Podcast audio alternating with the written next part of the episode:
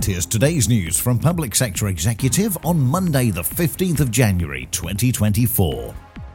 A new upskilling scheme in West Yorkshire is helping people who have experience in prison or probation to move on with their lives.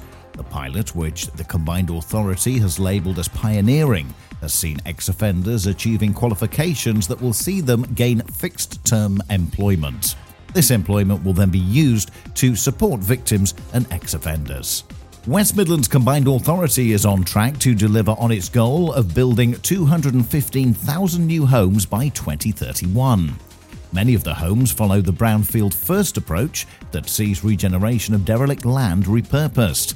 Helping with future housing and economic needs, the project has cemented the region's place as a national leader in brownfield regeneration and Cornwall Council is committing almost £1.8 million of funding to projects that support children and young people.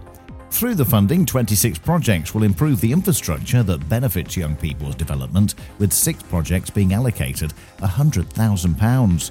Projects range from school expansions to improve leisure facilities. And that's the latest. Don't forget to like and subscribe to make sure you receive every new bulletin and check out our stories in full on our website, publicsectorexecutive.com.